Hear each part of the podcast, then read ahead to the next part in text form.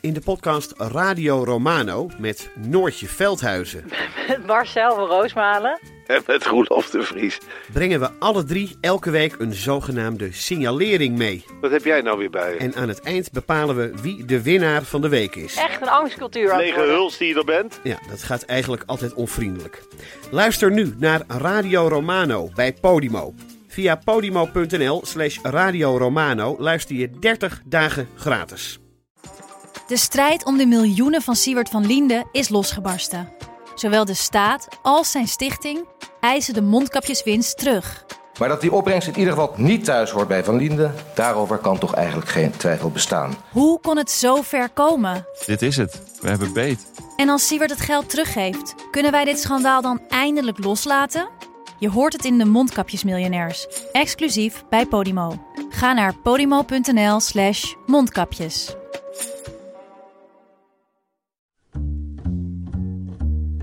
Hallo, vanaf de redactie van De Groene Amsterdammer is dit uw wekelijkse podcast. Ik ben Kees van der Bos.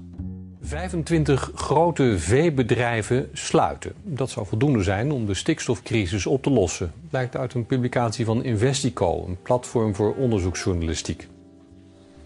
Uitkopen van 25 grote veebedrijven in de buurt van natuurgebieden zou de woning- en wegenbouw in ons land weer op gang kunnen brengen. Die liggen nu grotendeels stil door de hoge hoeveelheid stikstof die wordt geproduceerd.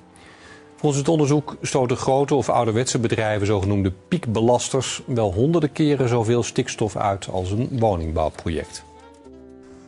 Een fragment van het NOS-journaal van vanochtend. En ik zit hier met drie tevreden onderzoeksjournalisten, neem ik aan. Ja, toch? Ja, ja, het je is leuk, ja, zeker. Het is leuk Ja. als je werk effect heeft. Ja. Ja, nou, dat kun je wel zeggen. Het is eh, all over the place, eh, geloof ik. Het is, ik hoorde jullie net ook over allerlei eh, Twitter-reacties, ook van Tweede Kamerleden en zo, praten. Het komt aan, het nieuws. Ja, volgens mij wel, ja. Ehm, nou, ik wil het met jullie hebben over het onderzoek en over de manier waarop dat gegaan is. Maar eerst maar even voorstellen. Adrian Estrada, Felix Voogd, Evert de Vos, die zitten hier tegenover mij. Even Felix en Adrian, jullie zijn van eh, Investico, van, komen uit een van de masterclass van Investico. Ja, ja, dat klopt. Samen erin gezeten ook. Ja, wij zijn eh, vorig jaar eh, september begonnen bij Investico. Ja. En eh, ja, tegelijkertijd begonnen en nu samen dit artikel gemaakt. Hadden ook allebei eigenlijk geen of nauwelijks journalistieke ervaring, eh, dus tot vorig jaar. Dus dat is ook wel eh, Ja. grappig om te weten misschien. Ja, want wat, wat is jullie vooropleiding? Komt Ik van heb, film, ik heb filmacademie gedaan, eh, productie. Ja. Dat is echt iets heel iets anders, meer een soort managementachtige functie. En En ik heb eh, lucht- en ruimtevaarttechniek gestudeerd en werktuigbouwkunde. En die laatste is Adrian en die vorige was Felix die u hoorde. ja. Ehm, en ik kwam jullie wel al namen wel tegen in de, in de podcast ook bij een eh, artikel en een podcast over stalbranden die we gemaakt hebben. klopt, dat was het onderzoek wat we voor onze masterclass eh, hebben gemaakt. Ja. Maar dit is voor jullie het eerste een echte grote klapper. ja, misschien wel de grootste tot nu toe. Ja, dat sowieso. Ja, ja. zeker. Ja. ja. Ja. En Evert, jij bent eh, gepokt en gemazeld in de journalistiek, dus voor jou is dit eh, business as usual. Nou, het komt wel vaker voor. zeker ook, ook bij de Groenen. Nee, zeker. We hebben Ja. vaker of onthullingen of opzienbarende dingen. Dit, maar dit is, dit is altijd leuk natuurlijk. Dus wat vroeger noemde je dat de 101, hè, teletext. Ja. En dan was altijd trots als je daarop stond. En Ja. dit is vergelijkbaar, denk Ja, ik. eh, ja, ja. ja, je wilt toch dat er iets gebeurt met, Ja. je, met je werk. Ehm, het onderzoek. Wat, wat, laten we helemaal teruggaan naar het begin. Eh, en dat is volgens mij een, een, een teleurstelling. Want jullie hadden een. eh, kijk naar Felix en Adriaan. Jullie hadden een artikel over eh, subsidieregeling voor varkens in de, in de maak. Of daar was je mee bezig. En, en toen. En toen, eh, ja, volgens mij hadden we bijna het onderzoeksvoorstel klaar. We mochten bijna beginnen. Voor wie schrijf je dat dan? Eh, voor Investico. Dit was voor Investico en dan weer eh, voor de Groene. ja, ja, maar ik bedoel, je, je dient zo'n voorstel in bij, Bij de. onze eigen hoofdredacteur, Ja, Jeroen ja. Trommelen. Dat is Ja. de eerste stap. Daarna Dat gaan we pas naar de groene. Ja, ja. en eh, toen, ik weet niet wie ons belde, maar toen zagen we dat eh, precies dat onderwerp al in die groene stond, die, dat die editie Ja. van die dag. Ja, ja, dat kan zomaar gebeuren. Was, en dat was van jou, Evert, samen met Luc Zengers. Luc Zengers, ja. Ja. Dat ging, ja, die opkoopregeling en eh, hebben we onderzocht. Eh, dat de natuur er eigenlijk niks mee opschoot. Er werd Ja. 500 miljoen wordt er geïnvesteerd in het opkopen van 400 eh, varkenshouders. Ja. Maar die liggen zo ver van natuurgebieden af dat je daar in feite de natuur niks mee opschiet. Eigenlijk een soort voorloper op. Ja, dat is het leuke, want we zijn toen bij elkaar gaan zitten. Ja. Van, hé, hey, jullie zijn ermee bezig, wij zijn ermee bezig. Eh, je zit met databestanden, allerlei dat soort dingen, weet je. Dus we, toen zijn we gaan overleggen, hebben we echt eh, twee uur met elkaar overlegd. Van, ja, wat zit er nog meer in? En toen zijn we hier, hierop uitgekomen uiteindelijk. Ja, nou vertel eens, hoe, wie overlegde dan? Jij, eh, Felix Adriaans, zat, Luc zat erbij. Ja, Luc zat erbij en, en Jeroen Trommelen, volgens mij de hoofdacteur ook. En Thomas en Muns Ja. Dus dan een soort denktankje voor twee uur. En dan wat zit er nog meer in, eh, in, in, in dit onderwerp? En we zijn natuurlijk zo gespecialiseerd inmiddels. Zijn met de stalbranden. Ik had ook al lang veel over boeren geschreven. Ja. En dan, dan kom je hierop uit eigenlijk, uiteindelijk. En toen meteen in die eerste bijeenkomst kwamen jullie eigenlijk ook al op dit punt. We gaan gewoon de grote, de piekvervuilers uitzoeken. Ja. Ja, dat was ja, Luc toch? Die zei op een gegeven moment van... eh, wij lieten onze da- we hebben een database al verzameld eh, over van een aantal provincies. En eh, Felix en ik zaten eigenlijk best wel klein te denken. En toen zei Luc van... waarom ga je niet gewoon de allergrootste vervuiler van Nederland eh, zoeken? Ja, ook omdat, omdat eh, Luc en Evert dat iets vergelijkbaars eerder hebben gedaan, volgens mij toch? Maar in ieder geval met de industrie ook. Ja. En eh Ja. ze dachten dat kan met deze dataset over deze veehouderijen kunnen we iets vergelijkbaars doen. Ja. Ja. en toen wist je nog niet dat dit spectaculaire uitkomst dat die eruit zou komen. Nee, we hadden wel een vermoeden dat, dat, eh, dat er grote verschillen zouden zijn. Ja. Ja. Ja. en ook omdat eigenlijk, we hebben het nu in cijfers aangetoond, maar het, eh, de, wat we laten zien, het concept, dat is al lang bekend bij experts. Ja. Dus dat is niks nieuws. Ja, nou ja, dat is een van de dingen die mij ook wel verbaast. Hè. Johan Remkes schrijft het ook al in zijn tweede rapport, geloof ik, van je moet gewoon de piekvervuilers eh, aanpakken. Maar blijkbaar was tot vandaag nog niet bekend wie die piekvervuilers eigenlijk zijn. Ja, klopt. Ja, de- de- eh, ik denk dat een aantal provincies hebben het misschien eh, op eigen houtje uitgezocht, maar er is geen structureel eh, onderzoek gedaan en een lijst opgesteld. Ja. Dat heeft er ook mee te maken met het, eh, met eh, het beroep op privacy van eh, agrarische bedrijven. Die eh, eh, van de industrie eh, is gewoon de uitstoot per jaar is gewoon algemeen bekend en openbaar. Maar eh, boeren hebben op deze manier een soort andere status, eh, waar, waar dat een, een natuurlijk, ja, een, hoe heet dat, een privépersoon is. Ja. En, dus, eh, en dus die gegevens niet publiek worden gemaakt.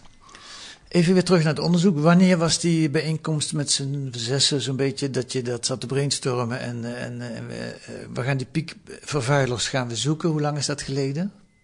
Van de zomer was het ergens, juni, juli, volgens mij. Ja. Ja. En het is nu augustus, september, oktober, november, december, eh, vijf maanden later. Eh, waarom hebben jullie er zo lang over gedaan?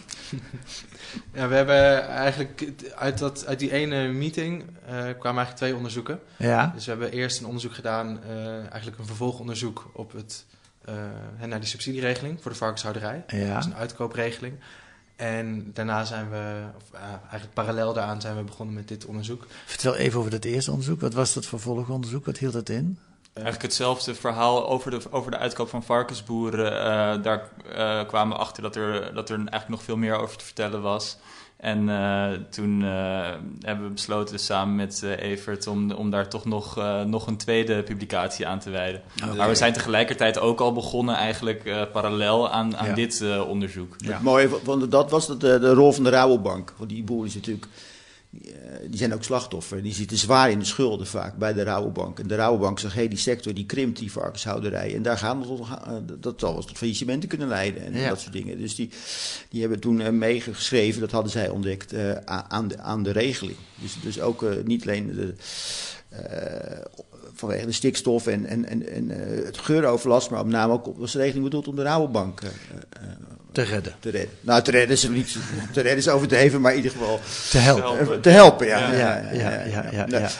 En, maar dus dit is, begreep ik, eh, dan hebben we ook nog twee andere mensen, twee stagiaires hebben gedaan. eh An- Anda Silva en Madelon de Goffau. Hebben hier ook nog aan meegewerkt. En Die Ja. hebben ook ja, maanden zitten bellen eh, om, om, om, om eh, milieuvergunningen te krijgen, noem maar op. De- de- Ja. Dat soort dingen zijn helemaal niet zo openbaar in Nederland dan je denkt. Ja. Dus er is heel veel werk in bellen, mailen, achteraan zitten. Ja. En vervolgens ook met boeren bellen en mailen die vervolgens niet willen praten. Nou, er zit, er zit gewoon heel veel uh, werk in. Ja. Nee, dat geloof ik. Kun je dat, kijk naar Felix en Adriaan, kun je dat iets concreter maken? Want jullie zijn allebei geen specialisten op, uh, op veegebied, op boerengebied. Ja, goed, je hebt dan niet zo die subsidieregeling voor varkens, heb je, die afval heb je wat geschreven.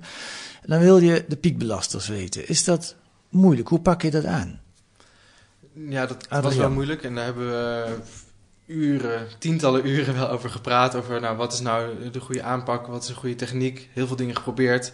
Uh, ook heel veel uh, methodes of technieken die, die kwamen op niks uit. Wie bel je dan in zo'n stadium? Ik kan me voorstellen dat je dan ook met experts belt van de, ja. die vraag voorlegt. Hoe zou jij dat aanpakken? Ja, dus we hebben gesproken met ingenieurs van uh, het RIVM, van Wageningen Universiteit. Ehm, ja, talloze experts. Mm -hmm. ja. Um, en uh, ja, overlegd. we hebben een computerprogramma uh, gebruikt. We hebben de makers, of de beheerders van dat programma uh, opgebeld. We hebben onze methodes voorgelegd. En zo gaandeweg ja, die zijn we uitgekomen op deze ehm, uitkomst. Deze manier van het laten zien. Die lijkt heel simpel, maar dat ja. duurde best wel lang om, om op deze manier daar uit te komen. Als ik het goed snap, is het eigenlijk vooral een kwestie van dataonderzoek. Verschillende data die in verschillende bestanden zitten, naast elkaar leggen, optellen en aftrekken en kijken wat verantwoord is en dat ook in overleg met de experts doen. Klopt. En zo kom je dan tot de 25 grootste ja. vervuilers. Klopt, ja. En uh, daarnaast uh, de natuur in. Want een van de gekke dingen die ik ook helemaal niet wist, dat zag ik ook, uh, die ik las, dat, dat begin deze maand nog helikopters kalkhoudende schelpengruis over de Veluwe uitstrooien om de verzuring tegen te gaan. En die verzuring, is dat een gevolg van die stikstof uh, ja. die eruit uitstoot? Hè? Ja, ja, uh, zo gek is het. Dat helikopters boven de natuurgebieden vliegen en schelpenzand naar beneden gooien om het een beetje, om de schade te beperken. Het is eigenlijk een gevolg van uh, die, die pasmaatregel die is afgeschaft door de rechter project aanpak stikstof. Daardoor is er geld beschikbaar gekomen voor dit soort uh, uh, uh, maatregelen. Hoezo? Leg dat eens uit. Nou ja, de, de pas die zeiden, oh je kan pas beginnen met bouwen, want we gaan dat soort dingen, dat, die maatregelen nemen. En die, zijn, die bestrijden de stikstof. Ja. Alleen het zijn, in dit geval zijn het maatregelen die voor 1, 2 jaar voldoende zijn. Maar dan, dan is dat, dat gruis is al lang weer verwerkt, is al lang weer opgelost. Ja. Dus dat zijn hele, vaak soms hele tijdelijke maatregelen. Zoals dat in het stuk staat, dat die plaggen weghalen op de hei. Ja. Het zijn hele tijdelijke maatregelen die met pasgeld zijn gefinancierd vaak al. Vaak, maar die dan voor 1, 2 jaar wat sulaas bieden, maar helemaal geen structurele oplossing uh, bieden. Maar die zaten al in de planning vanwege de oude pas, bedoel ja. je dat te zeggen? Ja, ja, en, ja, en, met dat geld ook. Ja. En het zijn typische end-of-the-pipe oplossingen, zoals dat in de milieumanagement termen heet, geloof ik. Je doet niks aan de bron, maar je gaat een beetje... Ze noemen het pleisters pakken, die, die, die boswachters die daar die hebben gesproken. ja ja, ja, ja. Uh, jullie zijn de natuur in geweest, daar ga ik een stukje van uh, laten horen. We lopen hier langs natuurgebied, de Loons en Drunische Duinen. En uh, links een klein beekje, achter een weiland en naast een bosje. En rechts de varkenshouderij sommige momenten, sommige plekken ruik je het niet heel sterk, maar andere plekken weer echt uh, veel sterker. Het lijkt heel, uh, heel abrupt te zijn, die overgang van wel of geen stank. En uh, links van mij, dat kleine bosje, daar is moeilijk te begaan door alle bramen die er staan. Er staan ook veel varens. Ook vol met berkenbomen. Allemaal tekenen van verzuring bramen, varens en, en berkenbomen. Dat betekent dat het veel te veel voedsel in de grond uh, komt te zitten. Te veel stikstof. Te ja, veel stikstof. Sommige ja. planten die, uh, die gaan wel lekker op uh, zoveel stikstof. En ja, daar staan nu onze natuurgebieden vol mee. Ja, ja misschien moet daar ook kalk gestrooid worden, maar dat, dat uh, terzijde. Het is wel even uh, belangrijk om te zeggen ook dat uh, eigenlijk Adrian en ik bijna alleen maar achter de computer hebben gezeten. En op een gegeven moment zo graag naar buiten wilden dat we dit maar even hebben gedaan. Het is heel oneerlijk wat ik hier nu laat horen. Ja, want, want de rest ja. van de bezoeken aan alle natuurgebieden zijn ja. door Anne en Madelon ja. gedaan, inderdaad, door de stagiaires. En van Evert toch? Ja, en Evert, die ging inderdaad ook mee. dus dat zijn de reportages die je ook terugleest in het stuk. maar wij, wij moesten het ook even met eigen ogen zien. Ja, maar hadden ze maar opnames moeten Dus nu hebben jullie, gaan jullie met de eer strijken. Een, een detail wat mij wel trof was bij die Loonse en Drunense duinen. Dat daar, eh, dat zegt iemand van eh, Staatsbosbeheer geloof ik, dat de, de koolmezen, de jonge koolmezen in hun nestjes met, met gebroken pootjes liggen. Omdat ze te weinig kalk in, in hun voeding eh, hebben. Ja. Dat is iets waar je niet meteen aan denkt, maar wat wel een beeld wat, wat beklijft, zou ik maar zeggen. Ja, er zijn veel meer voorbeelden. Dat die hele keten die wordt doorbroken door te, veel door te weinig kalk of te zuur. Of bepaalde planten groeien dan niet meer, waardoor bepaalde vlinders er niet meer zijn. Waar bepaalde vogels dat niet meer kunnen eten, noem maar, maar op. Dus Ja. er wordt, wordt echt heel veel doorbroken door die verzuring eh, eh, van de ammoniak, van de veeteelt, ja. En in dit geval was er een eh, gezellige Ermeloze, was het Ermelo geloof ik, een varkensboer die in de buurt zat die, eh, die eh, veel stikstof uitstoten. Eh, ja, Dit was niet in Ermelo. volgens mij. Ja, dit, ja, dat was biezenmortel. Wat we net Oh, hoorden ja. waar we waren, dat was biezenmortel. Biezenmortel, ja. ja. Maar die, die, daar zat ook een varkensboer, een biezenmortel. Ja, dat was een Ja. varkensboer Ja. inderdaad. Ja. En, en daar hebben jullie van berekend hoeveel die eh, uitstoot op de Loonse en Drunense duinen. Ja. Kun- Ja. Weet je, eh, Ja, we vergelijken het met. eh, je hebt aan de, precies aan de andere kant van hetzelfde natuurgebied heb je de A59. Dat is een weg die al heel lang moet worden aangepakt. Het is onveilig, weet ik veel. Er zijn belangrijke redenen om dat aan te pakken. Het is een project van 120 miljoen euro, maar dat ligt nu al anderhalf jaar stil door de stikstofcrisis. En eh, wij maken de vergelijking in ons stuk tussen deze ene boer op de, eh in Biezenmortel. Ik zei bijna het adres, maar gaan we niet doen. Nee. Eh, en ehm, vergelijken zijn effect op die, dat natuurgebied met het, met het eh, wegenbouwproject, wat dus al anderhalf jaar stil ligt. En dan blijkt eh, dat die ene boer in, nou, in drie dagen eh, evenveel stikstof eh, over het natuurgebied eh, uitstoot als dat hele wegenbouwproject van 120 miljoen euro in een heel jaar zou doen. Ehm, dus het, geeft wel de verhoudingen weer tussen, tussen die projecten die stil liggen en, en één zo'n varkensboer. Ja. Ja, ja, ja. ja en dan om, om die vergelijking nog even af te maken, dan is er de, de kalkoenfokker in, die zat bij de Veluwe ergens, die in zijn eentje in een jaar eh, evenveel uitstoot, verbeter me als ik het niet goed zeg, als dat we winnen, doordat eh, de enige stikstofmaatregel die de afgelopen anderhalf jaar genomen is, is de eh, verlaging van de maximumsnelheid hè, van 113 naar 100. En dat had niet gehoeven als, als we die ene boer uitgekocht hadden. Ja, nou die laatste conclusie, die, die, dat ligt iets genuanceerder, want de, die snelheidsverlaging die heeft effect over heel Nederland. Mhm. En die boer heeft vooral effect op de Veluwe. Ja.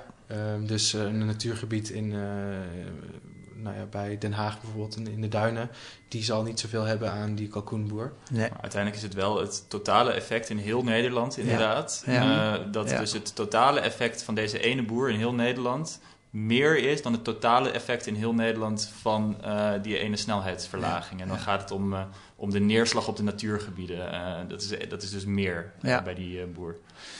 En dat is meteen ook, denk ik, het spectaculaire van jullie cijfers. Omdat je daarmee heel concreet laat zien dat, dat die, die verlaging van de maximumsnelheid eigenlijk een beetje peanuts is. In vergelijking als je gewoon de oorzaken waar de grote stikstofuitstoters zitten aan zou pakken.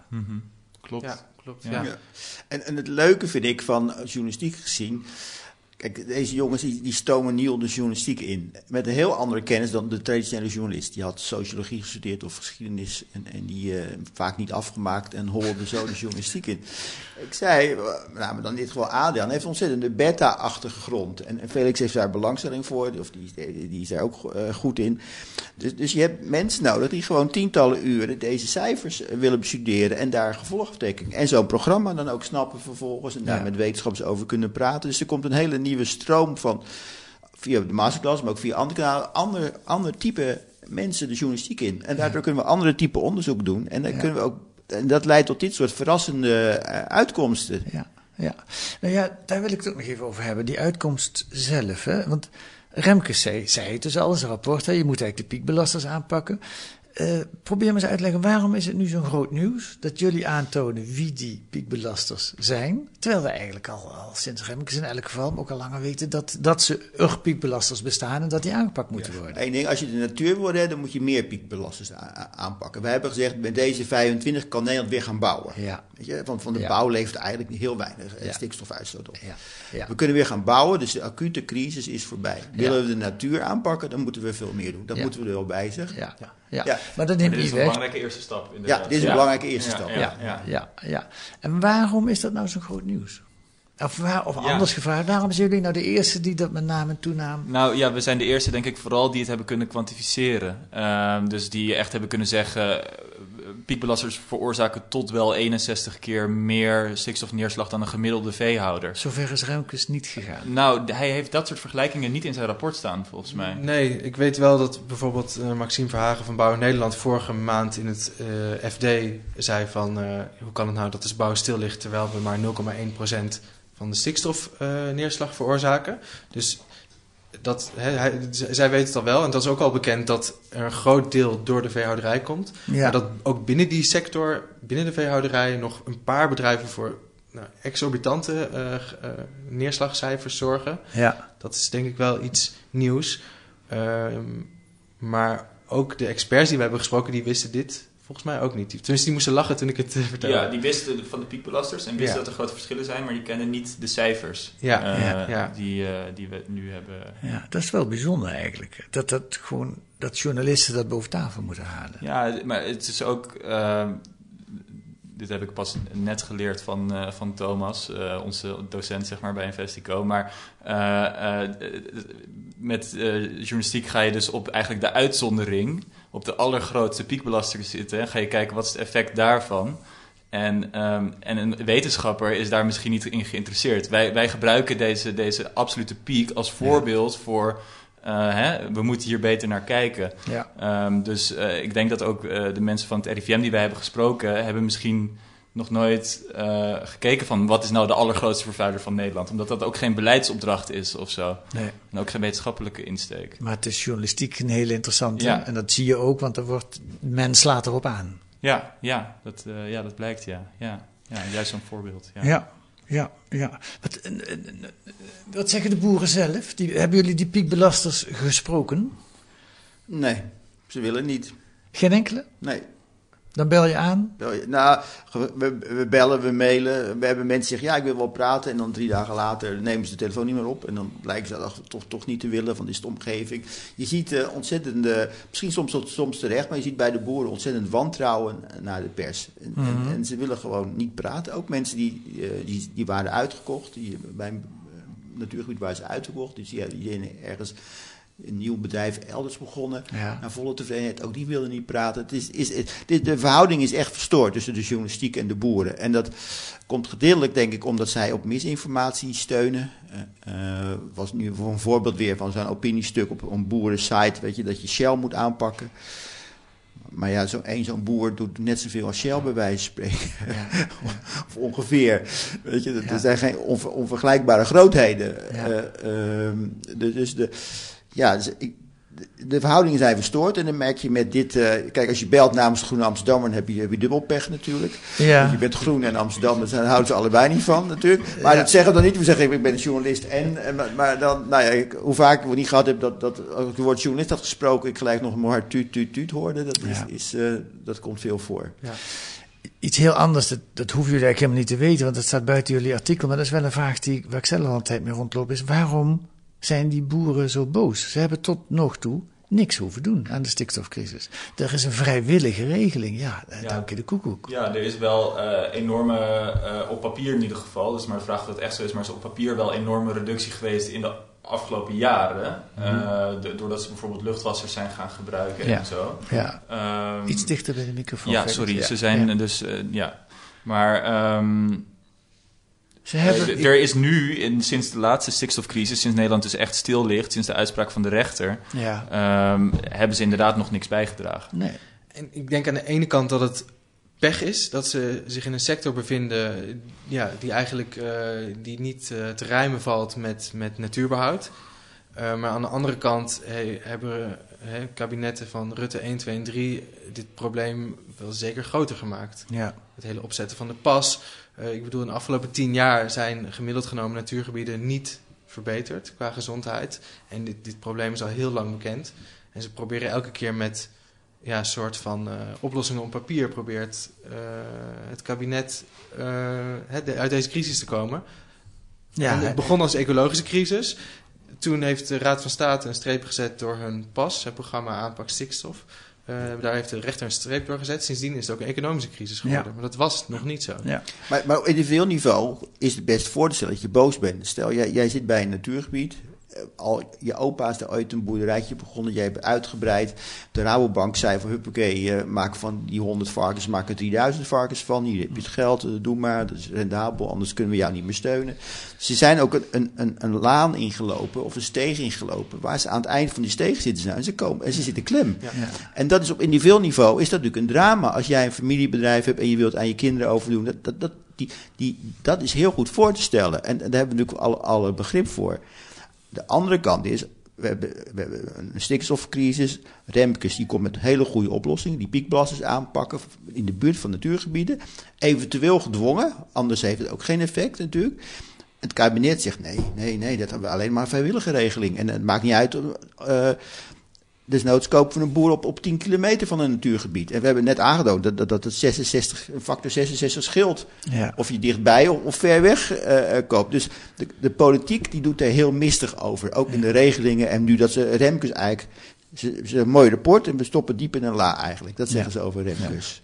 En in feite is dat al 30 jaar aan de gang. Ik herinner me toen ik 25 jaar geleden bij Argos kwam, dat een van de eerste uitzendingen ging over de mestproblematiek. En ook toen al werden alarmerende rapporten eh, in allerlei lades gestopt. Ja, ja, en daardoor, het is een typisch voorbeeld van zachte heelmeesters en stinkende wonden, lijkt me. Waardoor je, we- en, en wie, die boeren zitten nu tegen de muur aan te kijken. Ja, ik denk dat dat een hele goede samenvatting Ja, is. ja, de prijzen zijn, misschien met de varkenspest, dat, het- dat ze weer gaan stijgen. Maar de prijzen staan onder druk. eh, de export is vermoedelijk. Met, ze, ze, ze hebben het echt heel moeilijk, die boeren ook. En, Ja. en, dat, en dat komt eigenlijk doordat ze gedaan hebben wat de, de financiers en de machthebbers van ze wilden. Hm.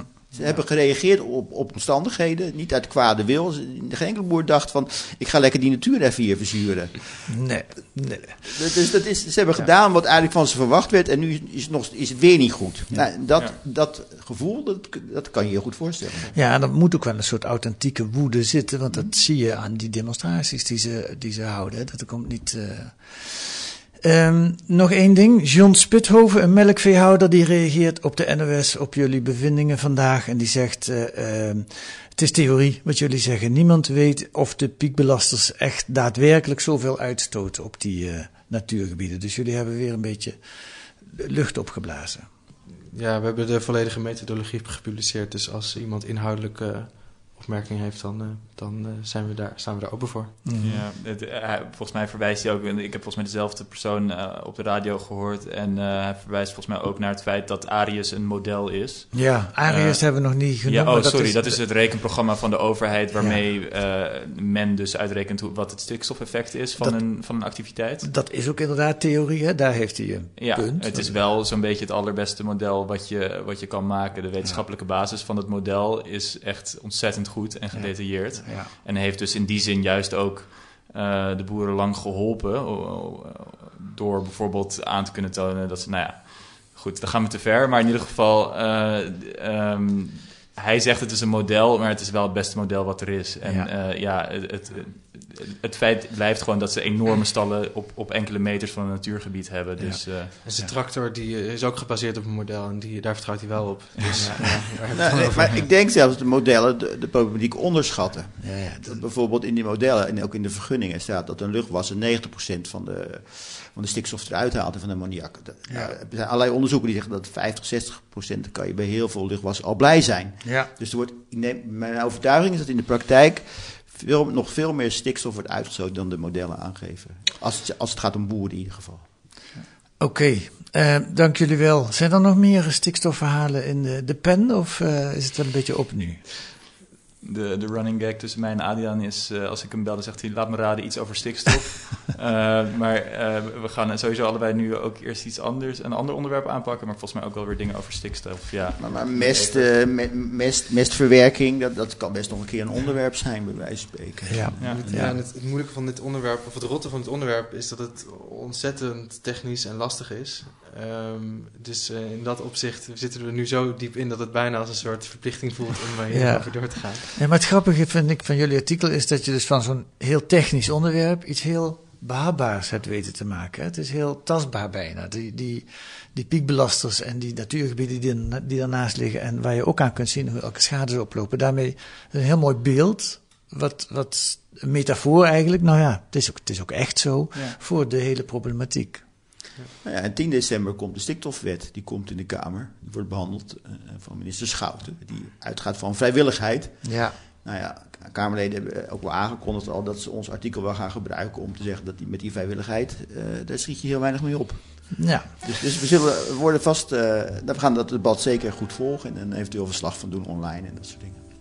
Spannend. Evert de Vos was de laatste die u hoorde. Adrian Estrada en Felix Voogd, hartelijk dank. Ja, dankjewel.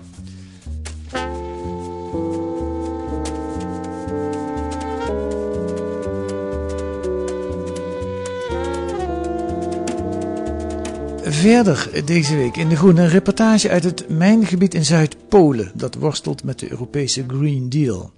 Hoe voorkomen we dat dit Silesië een tweede Limburg wordt? Nou, dat lijkt me wel een schrikbeeld. En een interview met Stephanie Kelton, de econoom die de Modern Monetary Theory bepleit. Ze rekent af met het kloppende huishoudboekje van de staat. De geldpers kan gewoon meer cash creëren en dat kunnen we investeren in de post-corona-economie.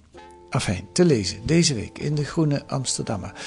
Met een abonnement of een proefabonnement ga dan naar groene.nl. Daar leest u hoe u 10 weken de Groene kunt krijgen voor 15 euro. Ga naar groene.nl.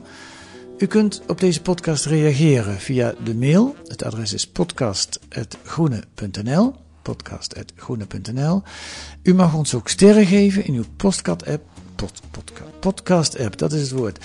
Of een korte recensie, daar worden we weer blij van. Volgende week zijn, we er weer met analyses en achtergronden bij het nieuws in deze podcast van de Groene Amsterdammer. Die deze week werd gemaakt door Giselle Mijnlief en Kees van der Bos.